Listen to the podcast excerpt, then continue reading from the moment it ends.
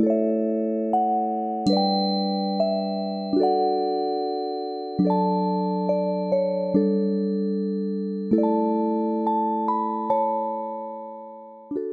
来到手心的身心疗愈频道，我是 c a t h y 我是 Queena，大家好。今天我们要来进行数字的第三集，嗯，最后一集喽，就是七八九，对，超七八九的朋友是不是等很久？没错，我们偷偷偷懒了一一周？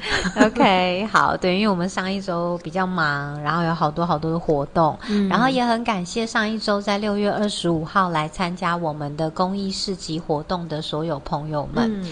对，因为那一天来的人真的是出乎我们意料的多。嗯，对，所以可能在现场也许没有做到非常完美完整的服务，要请大家多多见谅。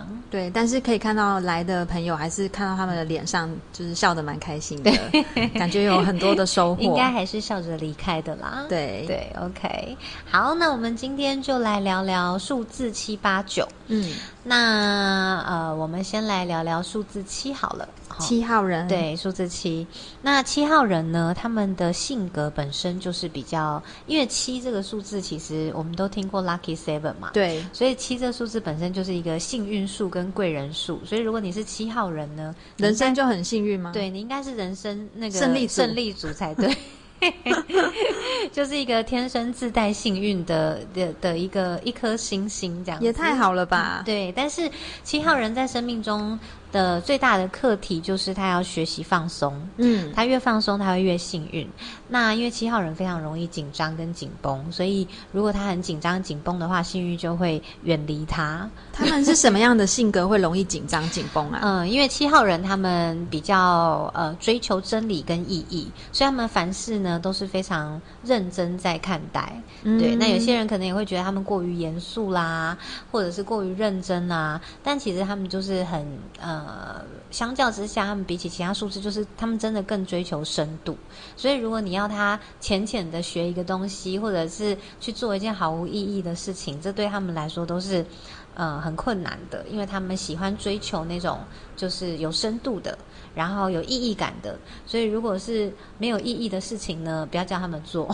什么是有意义跟没意义的事啊？这要怎么区别？就是对他们来说，嗯呃，首先就是当然有意义这件事情，首先对他而言嘛对对他而言，哦然后呃，基本上就是可能是可以展现他的价值的，嗯或者是可以帮助到别人的，对或者是在他生命中有重要的意义感的，嗯对，就是总之对他来说会是重要的，而不是哎好像就是只是玩，或者是只是只是聚个会，或者是开开心心好像就没了，他会觉得有一种空虚感。OK，那七号人是不是他做很多的事情都会有一种这是我的里程碑，嗯，可能会有，对不对？对就是很重要、有意义的。对对对，因为他会需要有意义感嘛，嗯。对，所以对于他们有意义的事情，或者是呃，应该说有意义的人事物，对他们来讲都会是重要的，嗯。所以呃，他们也会去保留这些成就，或者是会去保留这些记忆，因为对他们来说是非常重要的。嗯，对，所以有时候我们也会觉得，哎，七号人其实，呃，也也蛮念旧的，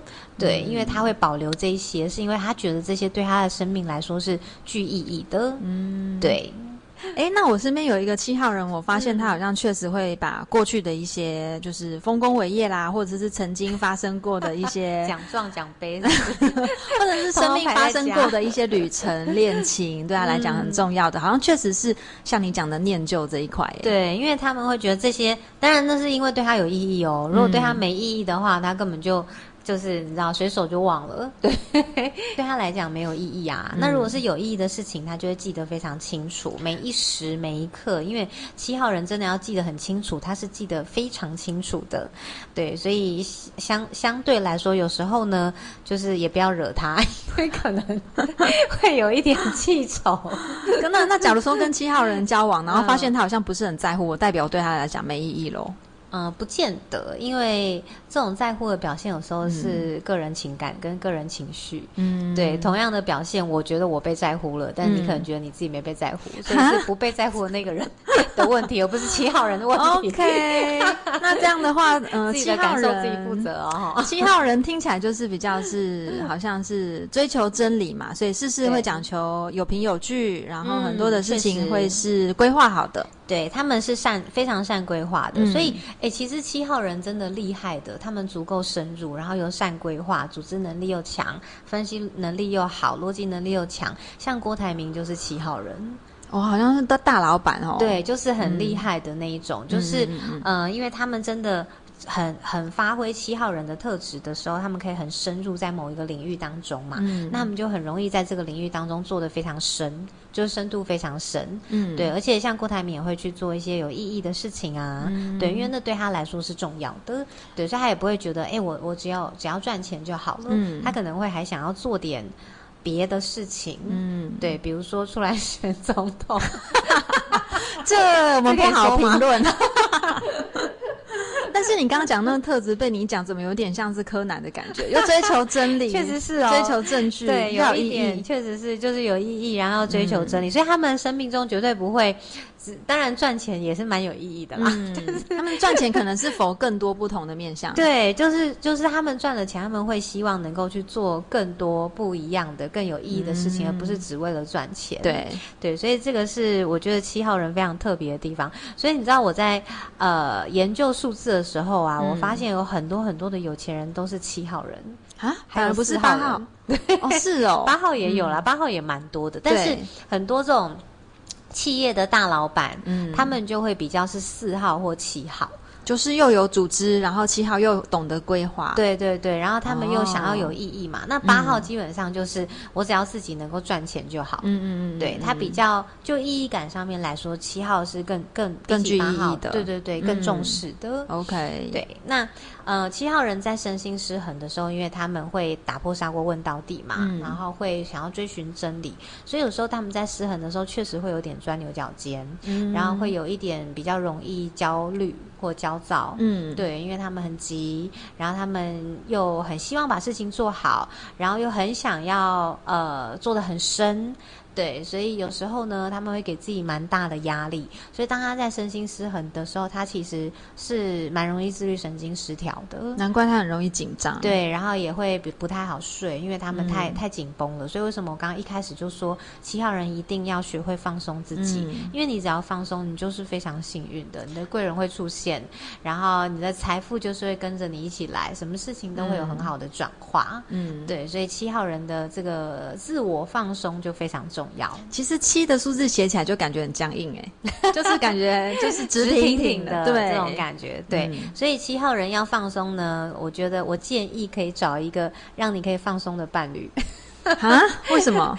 对，因为因为其实呢，如果你要逗他开心吗？对，啊，如果他身边有一个哦可以让他放松的伴侣，那至少他在很紧绷的时候，有人可以可以在旁边提醒他，或者是嗯有人可以在旁边放松他，那会让他比较不这么容易陷入在那个很严肃的那个状态里嗯面。嗯嗯嗯，对，所以如果你的伴侣是七号人，你发现他有时候也过于严肃了，哦，或者是有时候好像比较放大哦某些呃某些事情，嗯那你也可以放松下来，不用跟他太较真，因嗯为、嗯 对，因为有些时候他其实就是陷入在那个很紧绷跟紧张的这种神经里面了。嗯对，所以我们有时候懂得去放松七号人的呃心情，去放松他的情绪，是和七号人相处很重要的一件事情。那我知道，就是把食物准备起来，音乐开起来，一切都 是很 relax 就，可以让他。舒舒服服的，对，然后很放松的，或者是花精倒下去，对，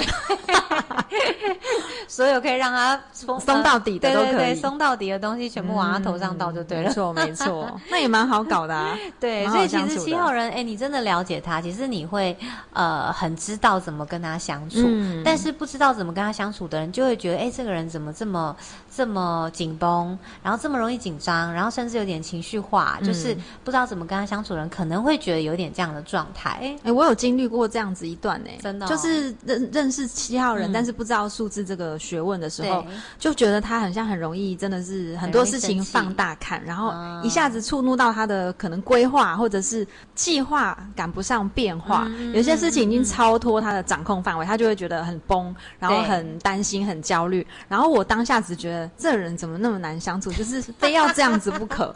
但现在都终于明白了，就是其实就买一包零食给他吃。对对对对，或者让他放松下来，因为确确实七号人他们会呃有一点掌控欲是是真的。嗯，对，因为他们也不太喜欢输的感觉。对，哦，也也是有这个成分，是不是？他们喜，对，想要成功啊。对，他们会很希望都做得很好嘛，做得很深嘛，所以有时候他们确实会呃比较比较紧张，然后会把一切事情都把它规划的很好。这一点就跟四号人有点像。哦，好像是哎，就是把它计划跟规划很好，所以有时候他已经规划好的事情或规划好的行程，你如果给他临时来一个。突如其来的变化，嗯，他可能会来一个措手不及，然后引发他更急躁的情绪。他们旁边很像很适合谐星的朋友，或者谐星的人，很适合随时可以放松他神经，没事啦，没事，逗逗他们那种。对，不然他可能会那个神经非常绷、非常紧这样子。真的，对。那所以呼吁各位有七号朋友的人，对，如果你的七号朋友已经把行程安排好了，不要随便跟动。对。就可能就是要哎一起来讨论这个行程跟计划啦。OK，对，那最好是你们都同意的状况之下嘛。嗯，那大家就照着这个计划去走，以免造成七号人的更焦虑这样子。嗯，好，那再来我们就要聊聊八号。嗯，八号圆圆胖胖的。对，是长得也这不好说。八号就是我们相加的数字，对，八号不一定不一定长得真的圆圆胖胖啦，但是八号人就很有这种，你知道八这个数字看起来就是一个无限的符号嘛，感觉就是一只招财猫啊，对，然后是一个弥勒佛的感觉哦，真的，对，所以其实八号确实它就是拥有一个无限的丰盛的这种感觉。那八号人来到这个世界上，他就是要来追求盛呃丰盛的，对他就是要来追求富足的、富裕的，对他就是要来追求这一些的。那当然，这个追求呢，也会呃需要他从这个过程当中去学习跟成长。嗯嗯，所以有时候我们说金钱是八号人的一个一个一个需求，然后也会是他的一个课题，但是呢，也同时是他的天赋。这个要怎么说啊？同时存在，对，同时存在。比如说，呃，绝大部分的八号人呢，他们都会蛮想赚钱的。天生就爱钱，对，天生就爱钱，是真的很快乐的爱钱的那种。对，那也有一些八号人呢，他爱权力，就是钱跟权这样子。那当然这边的权力，呃，指的并不是大家想象中那种啊，好像有权力就要做坏事什么。因为我知道大家很多人会把权力跟不好的这种这种呃字眼连接在一起，有权就可以做些什么事。对，但其实这个也是限制性信念。事实上，有很多人他有呃影响力有。权利反而能够呃把善行就是散布到世界各地，所以不好说你这个权利拿来干嘛？对对，那八号人他们喜欢追求权利，这种权利的感觉，其实我觉得用另外一种更客观的解释方式，就是呃一种他的自主权，他有办法自己做决定的这种权利。对，所以你要一个八号人呢，他在一个没有办法自己做决定的一个一个场域当中，他可能会有点痛苦。你是说他所有的事情都能够自己做主、自己支配的感觉，是他追求的？没错，包含他在感情中，或者是他在工作中。所以，如果你的伴侣是八号人，就要呃不能干涉他的决定，要尊重他的决定啦，因为这本来就是嘛。对对，所以其实八号人如果他跟太强势的伴侣一起。呃，交往的话，他可能会有点痛苦，因为那两个八有权利在一起怎么办？对，那就要看他们的智慧，谁的权利比较大，就要看他们智慧高不高了。对，就他们基本上，当然就是对于大事啦，如果小事就就不一定。但有我我也看过有些八号人对小事他也很要求，他有自主权的。对，所以不不太一定。那所以八号人他会追求权利，或者是他会追求财富，所以他在生命当中他一定会比较容易陷入在。这个名利的追逐，或者是一些呃关于权力的斗争，或者是一些呃这种财富的这种产业当中，赚很多钱的产业当中，很多八号人会比较容易呃陷入在这个环境当中。那因为他的灵魂就是要他一定要走进这个环境，他才有办法在这个环境中学习，走进金钱的世界。对他一定得走进这个世界，他如果没走进这个世界，他就没机会学习嘛。对，所以他一定要走进去，然后走进去之后呢，他就要从中去学习怎么样诚实的面对自己，跟面对呃身边所有的人，包含他的客户啊、厂商啊、朋友啊等等。你是说，当他赚到钱之后的反应？呃，不一定，没赚到钱的时候也一样。诚实这件事情，就是说他开始赚到钱，或者是追逐金钱的这个过程当中所遇到的种种的一切，都是锻炼他对于这一块的诚实。没错，没错，就是当他能够很诚实的面对自己或面对身边人，其实他一定会赚钱。嗯，对，这是这是一个一定必然的结果。所以，但是如果他是出于恐惧的话，他就会容易不诚实。哦，对，那容易不诚实的话，当然他就呃，因为八号也是一个因果数字，我们看到它是一个无限的循环嘛，这个数字，所以有种什么因就会得什么果，这个是也是八号人在生命当中会不断体验。那我很好奇耶，像如果说四号是那种就是有团队有国家领域的，那四四八跟三五八。嗯，这样子的两种有什么差别？四四八，因为它是两个四嘛，所以这个八号人，这个通常都就是会有一群小弟，组织更大，大组织，组织庞大的，会有会有过程。对对对，组织庞大，因为四就已经是组织了嘛。对，那两个四双杯四，它当然就是一个更大的组织。所以如果是四四八的人，他一定会建立一个属于他自己的帝国，或者属于他自己的组织，或者属于他自己的团团队团体之类的。那三五八的人，他们就比较追求自由了，因为有五嘛。那有三三就是好玩有趣，然后五就是自由。对，所以基本上三五八的人呢，只要好玩、有组织，你就有压力嘛，就有责任。对，所以三五八的人跟四四八的人，他们还是会有差异的。三五八的人会比较想要。自己一个人自由自在的赚钱，嗯，对，所以通常三五八可能就会是那种赚很多钱的房仲啊，对，或者是赚很多钱的这种，比如说理财顾问啊、业务啊，对对对之类的这一类，就是很自由，但他可以赚很多钱，自己发挥的。对，那四四八他们就可能会真的想要去建立一个企业哦，所以四四八听起来比较像是就是权力的那一种的追逐。对他们就会希望是呃有影响力的，然后他们会希望是呃有一个有有一个组织有一个帝国的这样子的感觉。对对，所以四四八的我觉得肯定是很厉害，但这个这这个很少见，听起来很像直销的头。那八号人呢？他通常在呃身心失衡的时候，他们就会比较容易陷入在。这种权力斗争当中啦，对，或者是他们会呃无限的循环一些，比如说被诈骗啦，或者是被被欺骗啦，这种会会循环在这个这种比较负面的经验当中，是被那种诱惑给看起的感觉，怎么被你讲好像被鬼看腻，就是有点迷失自己了啦。对对对，就会有这样子的状态。那但是呃八号人他们在身心平衡的时候，他们是非常丰盛的，嗯。对。而且他们是呃，不但丰盛自己，他们也会丰盛身边的人哦。所以你身边如果八号人，他如果好过，他绝对不会让你不好过。就是在他身边也会蛮幸福，会沾到一点露水。对对对，因为他会把丰盛分分给就是身边的人，他不会小气。嗯，对。所以如果你有一个八号的老板，那你肯定。他不会亏待你的，嗯，对，只要他赚钱，对，只要他赚钱，一定也会让你赚钱的，对。那这个八，当然我们讲的主要是主命数嘛，对。那如果你的后天数或者是你的生日数字里面只要有八，其实都会有这个呃状态在。但也都会是有丰盛的因子，对，都会有丰盛因子，所以狮子座很丰盛。哦，真的耶，八月生的，对，八月的。其实八号的人也蛮像狮子座的，对，就是狮子座买东西也会是属于他的霸气型，对对对，就全部都点，全部都买，没错没错。八号人就喜欢这种很丰盛的感觉，所以他们确实就是会，哎，那个通通包包包起来，嗯，大家都一起吃，都不要少，对对对，他们确实会，当他们在平衡的时候，他们很丰盛，然后他们也会让身边的人非常丰盛，嗯。所以他们来到这个世界上，其实他们就是要来把呃丰盛散布到世界的每一个角落。嗯嗯，OK，好，那再来就是最后一个数字，数字九，九号人。那数字九呢？因为它是最后一个数字嘛，所以它代表的也是一种圆满。对，圆满哦，对，一种一种最终的圆满的感觉，嗯，对，所以有时候我们也会说，因为九也是呃最大的数字嘛，所以我们也会说九就是一个象征神性的一个一个数字，嗯，象征神。那所以通常九号人呢，他们都很有神性的，对他们有非常，你说他们容易成道之类的吗？成仙，上山修行不无可能。嗯，对啊，就是他们如果跟这种 最高的意识的感觉，对，那但是呢，当然其实。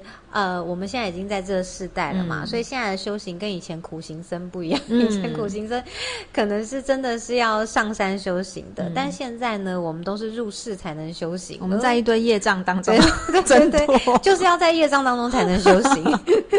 真的，对，所以很多九号人呢，他们其实是在呃很很很喜欢付出大爱的，然后他们真正平衡的九号人，他们是非常有慈悲心的，然后可以付出无条件的爱，像那个。德雷莎修女这样子，对，然后德雷莎修女也真的是九号人。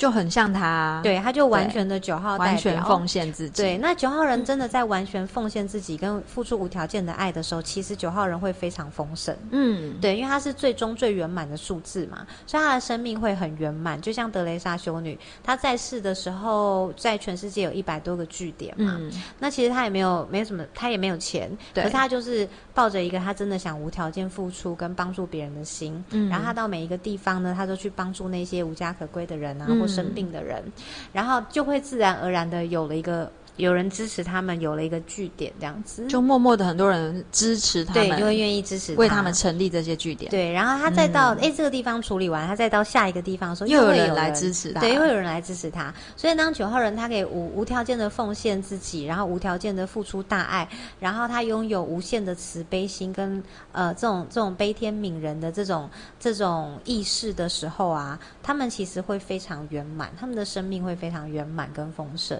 他们很慈悲的时候，就很像。像对宇宙一呼百应的感觉，对，全世界都来帮他。对，所以其实真的九号人，其实他们的性格就是非常和谐的啦。对，不太喜欢，因为他们喜欢和平嘛。对，因为九号嘛，就是神性，所以他们不太喜欢冲突啊。所以他们能包容别人吗？呃，要看他平不平衡。通常是要看人，通常是蛮蛮真的包容心蛮大的。但是确实九号人在身心失衡的时候，他们会。呃，比较害怕冲突，嗯，然后他们会因为害怕冲突，所以不断的牺牲自己，委屈自己，对，然后他们也会呃比较没有自信，会比较自卑，在他们失衡的时候，对他们会整个人比较容易陷入在比较低落的情绪当中。那当然，他们也没有办法去付出，因为他没有自信，嗯，对，所以他没有办法去展现自己的价值，没有办法去为别人付出大爱，嗯，对，因为他就被他的这种没有自信卡住了。对，所以他在身心失衡的时候，他们就会，你就会觉得他好像很低落啦，或者是很很自卑啦，没有自信啦，然后很容易自我谴责啦。九号人是非常容易自我谴责的，他是陷入在自己的小剧场当中，觉得自己不够好，很容易怪自己。哦，对，那所以这也是一种，其实这也是神性的另外一种表现啦，就是他们不想要去伤害别人嘛。对对，所以他们就会转转头来，当他们在低频状态中、失衡的状态中的时候，他们就反而会。会会伤害自己，嗯，对，但是他们在平衡的时候，他们就可以真正的爱自己，然后以及真正的去付出大爱。那他们如果失衡的时候，很没自信的时候，旁边的人可以怎么办？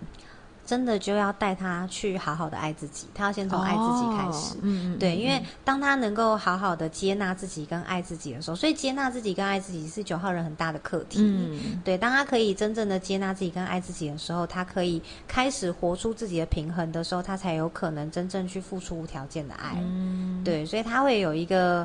呃，会有一个阶段性，但是当九号人真正愿意去付出无条件的爱的时候，他的那种呃大爱是渲染力非常强的。嗯，那九号人适合在职场上做什么样的工作啊？九号人是公益系列的吗？对，其实确实我发现很多九号人他们都做助人工作者哦，真的，确实他们的工作对蛮多九号人医护产业啦、服务业啦，或者是那种呃基金会啊，对，或者是帮助这些弱势团体的啦等等。或是教育产业啊，确实蛮多九号人会往这个产业为大众服务，对对，为大众服务的，或者是像身心灵产业，因为九号人他们毕竟是神性嘛，所以他们对于灵性的感知其实也是比较强的。嗯，对，很多九号人他们的灵感啦，或者是他们的一些对于能量的感知，对于灵性、对于神性的感知都是非常敏锐的。嗯，所以他们确实也蛮容易往身心灵这个领域去走。有一些，比如说智商啦、心理啦这种，通常也会蛮适合九号人的。嗯嗯嗯。对，总之呢，就是要帮助别人，但是在帮助别人之前呢，要先学会好好的爱自己。嗯，对，才不会失衡。那我很好奇耶，那如果是像一八九，他又嗯又。这个叫自主，然后又又八号追求金钱，这怎么解？啊所以他要先丰盛自己，才能付出大爱。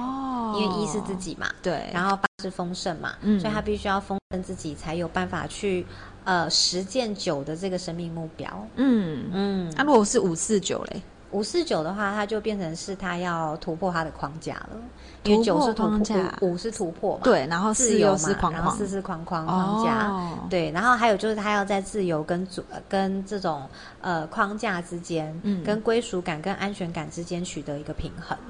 哇，很多组合真的结起来都不一样，对，所以五四九我觉得挺不容易的，因为他要 对啊，他要在自由。呃，他可能又又要自由，然后又要安全感，他要在这个当中取得一个平衡，我觉得挺不容易。但五四九的人蛮少的哦，真的。对我看到最多的就是三六九跟二七九这两组，三六九也是很多，这两组超多。嗯嗯，五四九跟一八九都很少见。嗯嗯嗯，对，嗯，好哦。我觉得数字真的很好玩的，有机会真的可以深入学习一下。对，因为每一组数字其实组合起来，真的还是会有。虽然你们的生命目标是一样的，但是组合因为组合的不同，所以你们达成生命目标路径就有可能会不同，然后也会有不同的展现。嗯，对，所以确实数字它。呃，很蛮值得深入探讨的。不是有这个生命数字的课吗？对，我们在今年九月份会有生日生命数字的初阶班，然后十月份会有进阶班。那如果想要深入的学习呃数字这门学问的话呢，可以到我们的这个这个连接哦，我们下方有一个这个课程的连接，你们可以再点进去参考。好，嗯，哇，非常开心，终于完结了我们数字一到九的部分。嗯，好，那我们接下来的时间，我们想要对平台上有回馈给我们留言的听众，嗯嗯，对，难得看到有人很热情的留言呢，大家可以多多留言吗？我想说，我们的频道是没有人听这样子。对，好，那就是有一位叫做二九一一二的这一个同学，他说两个一的能量是不是跟主命数二不相上下？因为他是二九一一二嘛。常常在抗衡，想知道怎么做才会比较身心健康呢？嗯，确实一跟二二二九一一二的人比较容易在呃独立自我，然后跟我要去配合别人或者去帮助别人这个当中，确实会有一点很矛盾哎。对，很容易矛盾，因为他又一又二的嘛，两个一又一个二。但是呢，二九一二前面的组合是二跟九。对，那九是大爱，嗯，二是对别人付出，所以事实上二九一一二的人真正要平衡自己呢，还是得学会对别人付出大爱。对，那只是呢，就是这件事情对二九一一二的人还蛮不容易的，而且我发现其实绝大多数二九一一二的人身边呢，都有无论是他的家庭或者是他的感情关系，都有很多需要他付出的。情况，或者是需要他付出的人，就是有这些课题来考验他。对，那他就是真的就是要学会怎么样去呃付出无条件的爱，对，因为九是无条件的爱嘛。那他的付出，可是他又觉得很矛盾，那要怎么样是？所以其实呢，我觉得呃要学会平衡的付出无条件的爱是蛮重要的。嗯，那平衡的所有。平衡的付出无条件的爱的意思，就是第一个是，呃，他有没有无条件的爱自己？嗯，对，就是有时候我们必须也要给自己很丰盛的爱，我们才能够给别人很丰盛的爱嘛。对对，所以第一个是一定要学会无条件的爱自己。嗯，对，无条件的给予自己爱，跟无条件的接纳自己，这是第一个。嗯，那第二个，在我们还没有办法真正无条件的爱自己之前，嗯，对，有时候可能需要一点时间练习嘛。对，那我们可以先练习呢，先付出。我们开心、喜悦，然后可以付出的一个程度，嗯，对。比如说像那个之前我的另一半，就是他有个朋友跟他借钱，借钱很尴尬，但要借还是年纪借钱也是蛮正常的事，也是啦。那他是借多少？借二十万。对，然后我的伴侣就就跟我说：“哎，二十万呢，要借吗？”然后他他问说要借吗？我就知道他没有很想借，就是对他来讲可能是一笔。对，然后我就说：“那借了你会觉得开心吗？”他说他会觉得有点怪怪的，对，或者是有点担心，不是那么舒服。对，然后我说：“那你借多少？你觉得是舒服、自在、爽？”对，然后他说一万。不痛不痒，要拿就拿走吧。对，我说那你就借一万呢。对，所以你可以开心的、快乐的借出一万，我就算呃不求回报，不不拿回来，我也开心。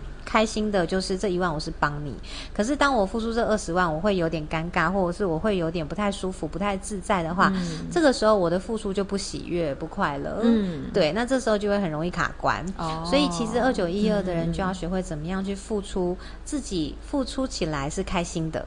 如果你觉得会有点卡关或有点不开心，那你可能就要思考一下，哎，那我付出怎么样的程度？在这个程度上，我可以是至少是欢喜的，嗯，然后快乐的付出。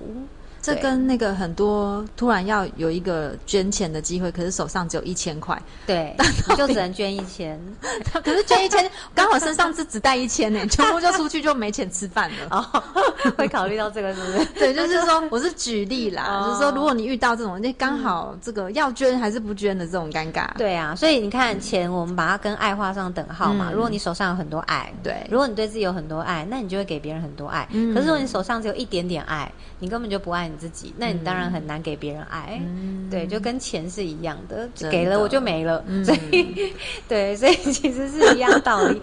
如果可以的话，我们就是尽可能的去付出，呃，我们觉得可以接受的程度的爱。嗯，慢慢的去练习它，然后就会越来越能够给出。二九一二的人确实挺不容易的，就是因为生命中必须要不断的去学习付出爱，从这个过程当中不断的去蜕变跟成长。嗯嗯，其实听起来有很多都蛮不容易的啦。对，这个就期待如果你在课堂当中再跟大家分享了。没错，好，那我们这一集就聊到这边。如果针对今天的主题有额外的分享或想要留言的，都欢迎你们。对，我们会在下一集再继续回应。你们。对有敲完就有回应，好的，那就下次见喽，拜拜。